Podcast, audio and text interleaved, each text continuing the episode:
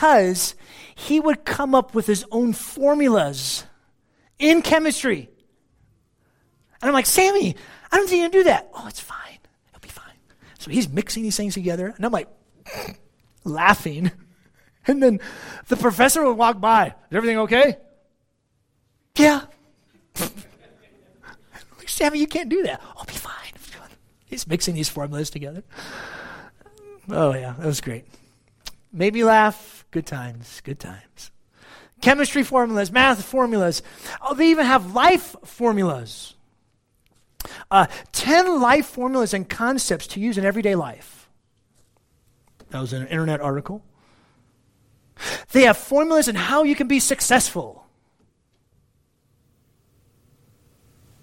Well, God has a formula for us today to demonstrate the truth.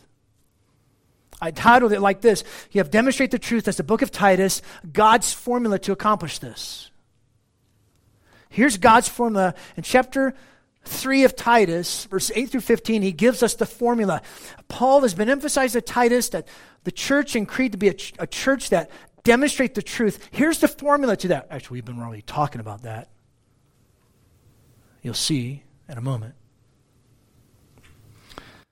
God's formula to accomplish this. What is God's formula for us as a church body so we demonstrate His truth in our lives? What is His plan for us? What is God's formula for us as His church so we be a people demonstrate His truth? What's the formula? Well, you kind of know where this is going because you remember Titus is about right living, flows from right thinking. Orthopraxy flows from orthodoxy. Redemption leads to sanctification. God saves us so that he may change us to belong to him and demonstrate his grace at work in our lives, demonstrate the truth. We're redeemed from lawless deeds so we be zealous for good deeds. That's what Titus is about. Remember, we quoted from Ed Welch, quote, bad theology always yields bad fruit, end quote. And then we turn it around in the positive and we said this good, sound, practical theology always yields good fruit. Or good Christian conduct is always based on good, sound doctrine. So you kind of see where this is going. God's formula for how we can be a church that demonstrates the truth. So, what's his formula? A plus B equals C. Pretty simple. This formula never fails either because it's all by his grace. Here's the formula sound teachers and sound teaching plus sound doctrine equals sound living. sound teachers and sound teaching plus the sound doctrine will yield equals sound living. I'm going to repeat that a little bit later on. I'll give you different ways I'm going to say this. Another way to say it to know grace plus follow grace equals you live grace. Know grace, follow grace, you live grace. Another way to say it proclaim truth plus pursue the truth, you'll practice the truth. Proclaim the truth plus pursue the truth, you'll practice the truth. Or demands plus defer equals demonstrate. Or good doyen, which is good, respectable teachers, plus good doctrine equals good deeds. God's word plus a good welcome equals good works. Different ways to say this, all with starting with letter G, letter W. You know, you know, preachers like to do stuff like that. It's fun. That's, we waste our time doing stuff like that. That's a joke. Nobody laughed. Okay, anyways. If, but it's all by His grace at work within us. His grace is working. Let's walk through this and notice how Paul begins. He, continues to give this formula here in verse 8 sound teachers and sound living plus sound doctrine equals sound living. Verse 8, notice he begins New American Standard, this is a trustworthy statement. Literally, faithful is the word. This is truth that had become a doctrinal statement among the churches. What? What's this? Verses 4, 5, 6, and 7. When he says the kindness and love for mankind of God our Savior appeared, he saved us. This was some type of uh, way that the early church expressed a doctrinal statement. It served as a familiar way to identify truth. It was like a fixed point of true doctrine, sound doctrine, reminding them of the gospel. So he's saying, you reflect God's very character to the government, to the unsaved, to all people, and verses 4 through 7 displays God's character. Faithful is that word. Faithful is that doctrine. Faithful is that truth. And he says, Next part, and concerning these things, what things? Verse 4, 5, 6, and 7. God's kindness and love appearing. The Spirit's work in regeneration, bringing salvation to pass. Those things, that's sound teaching. So here, Titus, you're the sound teacher. This is the sound teaching. These things, concerning these things, notice he says, I want you to speak confidently or insist.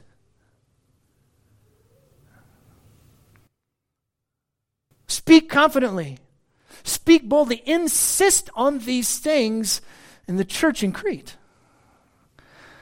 Paul called Titus to proclaim this truth with great confidence and total certainty. So notice this. We've talked about this in the very beginning when we started Titus. Paul emphasized Titus' authority because it is based on Paul's authority, which is based on God's authority, and God's authority is the very Word of God. Titus, this is the authority you have. You're my rep. I, I, have given you the Word of God. I've given you the truth. You're a sound teacher. Here's a sound teaching. You teach sound doctrine emphasize these things because you have the authority for me to do that. You're my solid representative, my solid teacher. Insist on doctrine to bring about godly living. Be a sound teacher doing sound doctrine, doing sound teaching. Which, by the way, this truth is valid and genuine. And so may we at Cottonwood Bible Church insist on the gospel. May we insist on these things as well. May we focus on the gospel, who God is, and what He's done for us in His Son.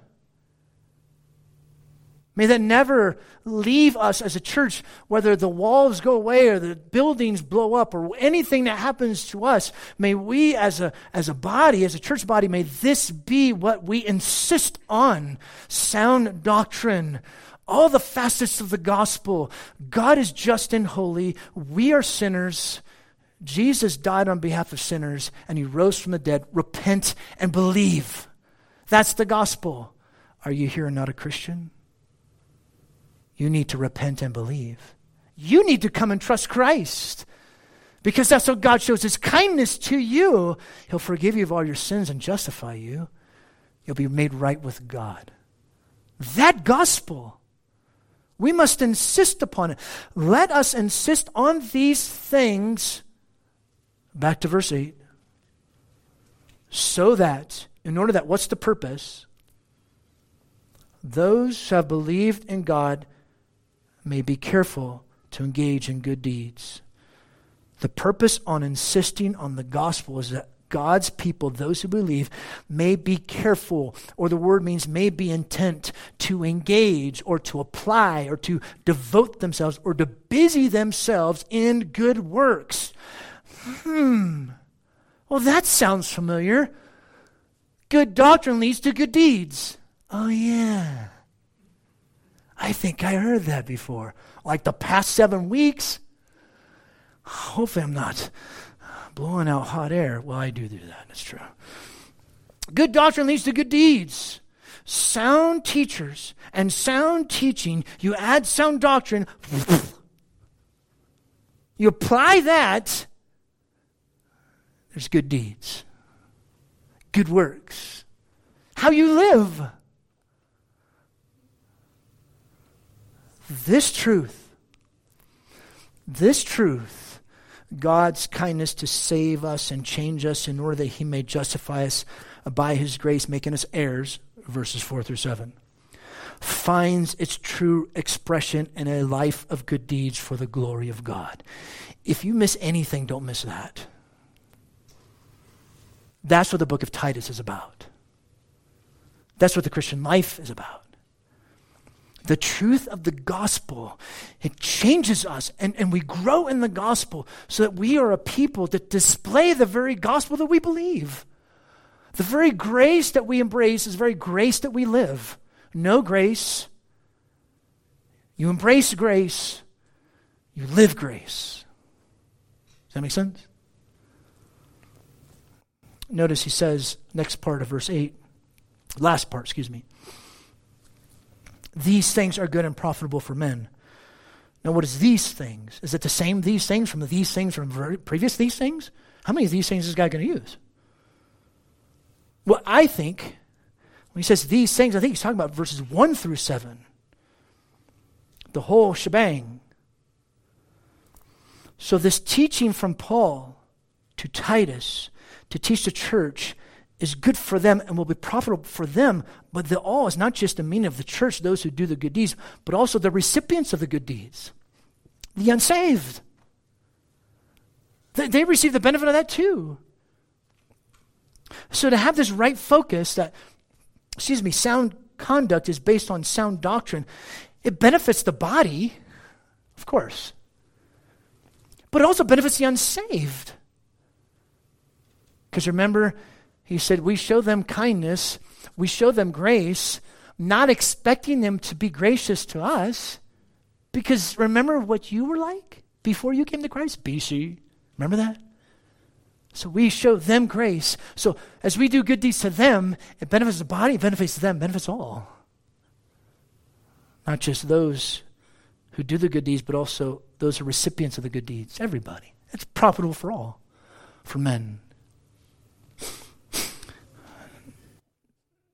Now, changes here. Verse 9, he gives the contrast. Bad doctrine leads to bad deeds. Verse 9, but in the Greek, he starts with the subject foolish controversies, genealogies, strife, and quarrels about the law. In contrast to the good sound teaching, in contrast to the true teaching of verses 1 through 8.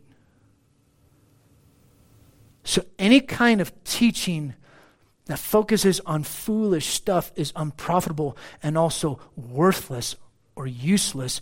And he says, here's the four errors foolish controversies, origins and, of, and descendants of persons, strife, quarrels, battles about law stuff.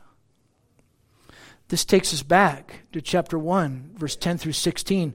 Notice chapter 1, look at verse 14. He says, not paying to, attention to Jewish myths and commandments of men who turn away from the truth. It reminds us, uh, what was it, about a year ago or so? We, we looked at 1 Timothy. Excuse me, 1 Timothy chapter 1, verse 3 and 4 was the false teaching that was there. So these false teachings have made their way into the Cretan church. So it's the teaching, but it's also the attitude. It's the attitude along with the teaching. It's the atmosphere is one of strife, fighting, contention, a I'm going to make my point to you and everyone else is because I know I'm right attitude. When you're questioning the authority of the Apostle Paul, well, when you're questioning the authority of Titus, means you're questioning the authority of the Apostle Paul, means you're questioning the authority of God Himself. And you're saying that you're right. That attitude is sinful, wrong, and foolish. And it was this attitude that was against Paul, that was against Titus, that was against God's word. Because you'll see that bad teaching comes from bad teachers. We'll look at that in a moment. But notice what Paul says. He says, avoid, get away, shun those things. It's idle, it's empty, he says. They're unprofitable, worthless, fruitless, useless. There's no point fighting over superfluous, unimportant, stupid, foolish issues is pointless. Why are you doing that? Anyone who has a fighting type attitude in a church, especially against the truth and how leadership is focused on sound doctrine, that's sin. It's just sin. No. The focus needs to be on sound doctrine. The main facets of the gospel and the truth connected to it, not on these falsities, not, not on these gimmicks, not on these things that don't matter. Bad doctrine leads to bad deeds. And, and, and notice, verse 10 through 11, bad teaching comes from bad teachers. So remember, going back to the formula, sound teachers and sound teaching with sound doctrine leads to sound living. Notice how he's given the opposite now. Bad doctrine leads to bad deeds, and that bad doctrine comes from bad teaching from bad teachers. Verse 10, look at, he says, a factious man, after first and second warning or admonition, reject. So, how do you deal with a guy who is doing verse 9? Who is focusing on foolish controversies, genealogy, strife, blah, blah, blah? Who is rejecting the apostles' teaching? Who's telling Titus to fly a, a kite? He receives two admonitions, which reminds us it's like, oh, yeah. I remember what our Lord said in Matthew chapter 18, verse 15 to 20. Remember, he said that? Go to him privately, then second warning. Reject him after these warnings. Reject or shun. And what he means here is to remove him from fellowship in the Christian community. He's been disciplined out of the church false teaching and those who stir up God's people against a leadership that's devoted to sound doctrine to follow after wrong, erroneous, false teaching is given two chances to repent. One writer says this to give further effort would be a waste of Titus's time. And would give that unrepentant person a sense of importance. No, Titus, you don't put up with those who simply want to cause fights and argue. No. You don't put up with it. Now, he needed to graciously, yet firmly admonish him, but then remove him if he's not going to repent. I'm giving a warning. Here's a second warning. Then reject. Remove him from the fellowship. This is church discipline. So he responds this way well, what, what kind of person is this who's stirring up such trouble? Look at verse 11. Knowing that such a man, what man from verse 10, who's committed to verse 9, such a man is perverted and is sinning, being self condemned. He's got three strikes against him. Such a man is perverted he has turned aside. He's turned away from true teaching of the apostle, from Titus, from the apostle, from the word, from God. He is sinning in that he has refused to repent. So thus, he's self condemned himself. He's condemned himself. He was condemning himself already. You're praying for him to repent, and yet his response of a lack of repentance shows he's condemned. As one writer puts it, this person, quote, has shown himself to be clearly guilty and therefore has himself provided the basis for his dismissal. Titus was simply putting into action what man has this man has already done. So notice what Paul's presenting, the contrasts to God's formula. Bad teachers do bad teaching of bad doctrine that leads to bad deeds. Bad teachers do bad teaching of bad doctrine that leads to bad deeds. It's the opposite of the formula of God's formula. But then, it's a good thing Paul doesn't end on verse 11. He ends on a happy note. Verse 12 to 15, he brings up the formula again, which I have here for you. You know grace, plus follow grace, you live grace. And I use the word grace because he ends with the word grace. Grace be with you all. And here, what Paul does in verse 12 to 15, he gives personal instructions. He reminds Titus of one of them, oh, he reminds, gives some final personal greetings, but he wants to remind Titus of his main purpose for his letter. Titus was important to Paul. The body demonstrating the truth was significant to Paul. And Paul's authority, or the word, or God's grace, that was most essential to Paul. He was willing to give his life for that. So notice how it begins. The plan for Titus to make every effort to come to Paul in Nicopolis, verse 12. When I send Artemas or Tychicus to you, make every effort to come to me in Nicopolis, for I've decided to spend the winter there. Nicopolis was on the west coast of Greece. So it seems that Titus was going to be replaced by one of these guys. Now, we don't know anything about Artemas, but we're familiar with Tychicus. I talked about Philippians, very loved, well known by Paul, loved by Paul. And then notice verse 13. Diligently help Zenas the lawyer and Apollos, you remember Apollos from the book of Acts, on their way so that nothing is lacking for them. Apparently, he will be passing through Crete. So Paul commended them and encouraged Titus to make sure their needs were met, adequately met. And most likely, they were the ones that had the letter from Paul to Titus. They're going to come through. He says, diligently or earnestly provide for their physical needs, which shows to whom these good deeds should be done. First toward other believers, then as an opportunity arises towards the unsaved, not like a bait and switch approach, but to display God's very character to them.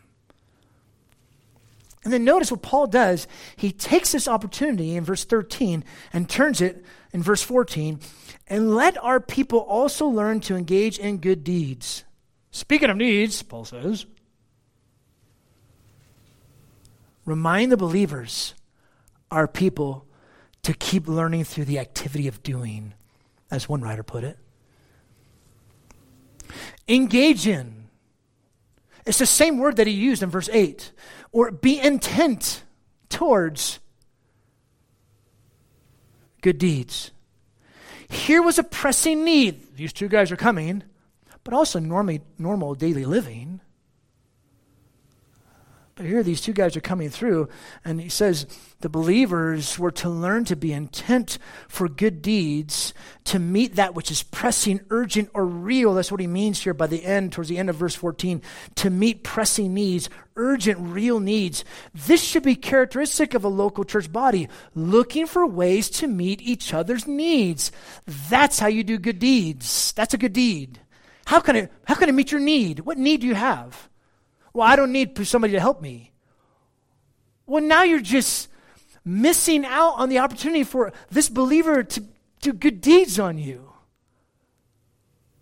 Oh, but I don't need help. Do it on my own. Right? I'm a man and I'm an American. I'm doing myself.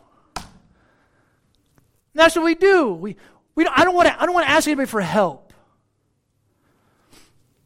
Well, now you're stealing someone else's joy.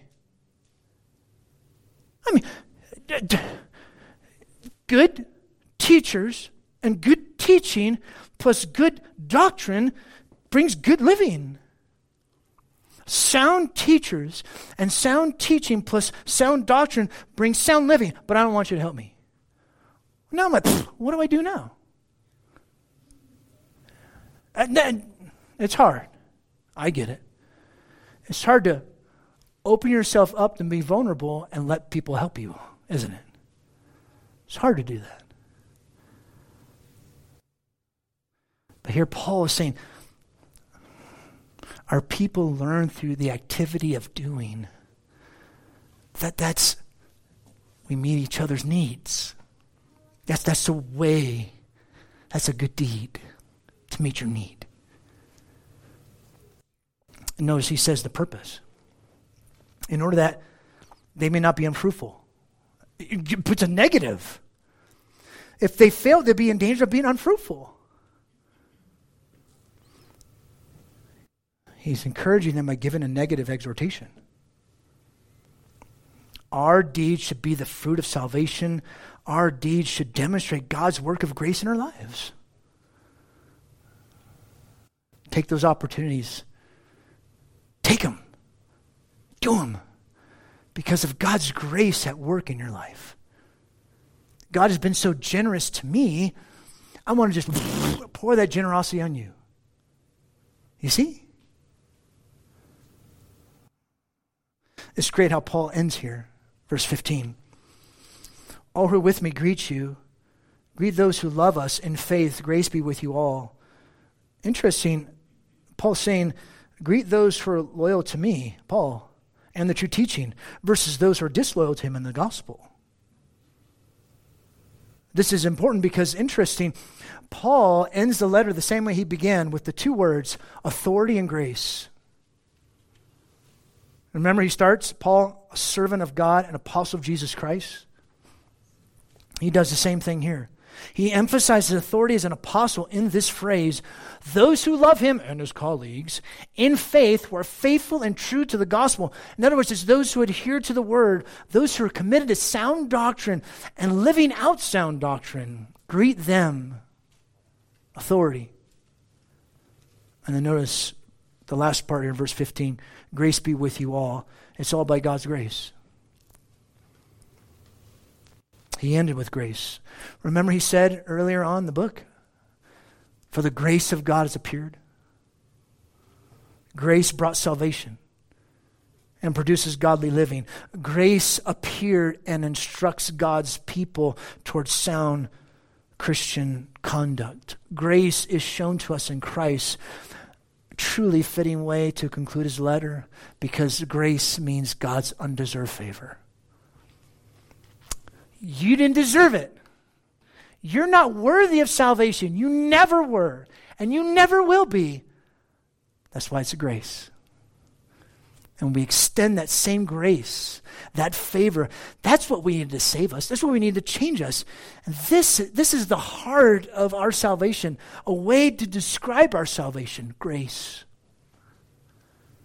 And we give that same grace to each other. May God's grace continue its work in our lives as a church body, and that we're demonstrating that grace, His truth at work in our lives. Remember, I said this. This truth, God's kindness to save us and change us in order that He may justify us by His grace, making us heirs, it finds its true expression in a life of good deeds for the glory of God. It's not because of us, not because of our deeds, not because you're good looking, but according to His mercy. That should bring great praise and, and thanks and joy and confidence and hope. For us to be a church of sound teachers who do sound teaching, of sound doctrine, which produces sound living. We would be this, we would reflect this to the world, first to each other and to the world. You notice we pray that? Kaylin prays that. I pray that.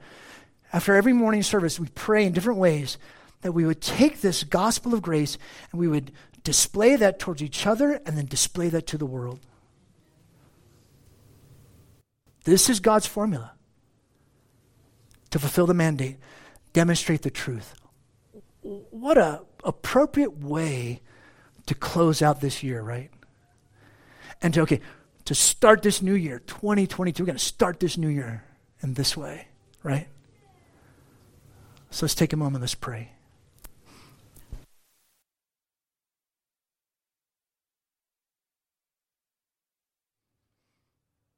Thank you, Father, for your grace. And we humbly come before you saying, Oh God, I need your grace. I need your grace to show grace. May grace be with us all.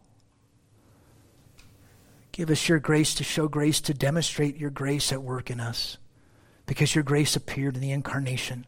So we celebrated yesterday.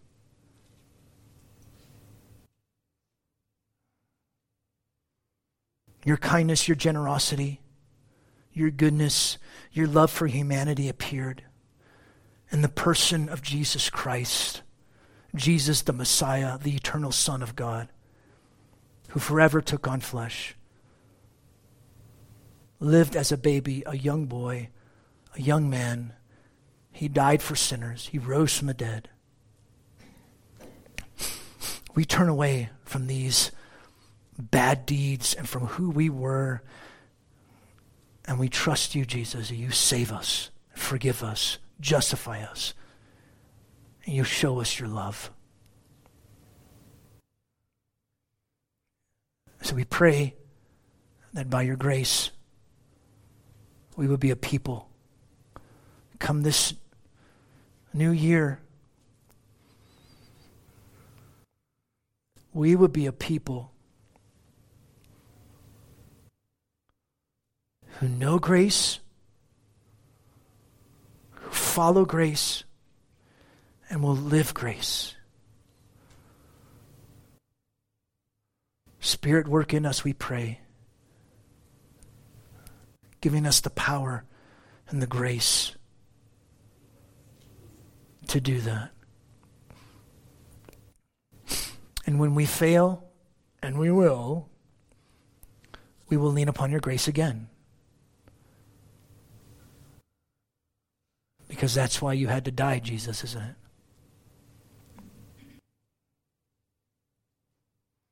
So I encourage you, please, take this time,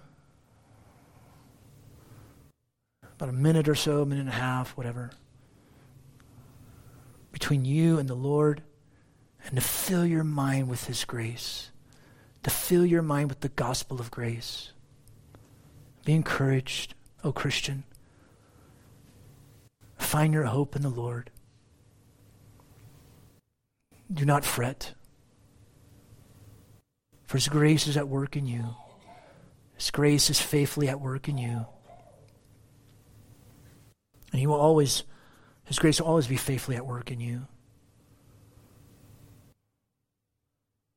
So take this time, this minute, to fill your mind with truth. Would you do that now, please?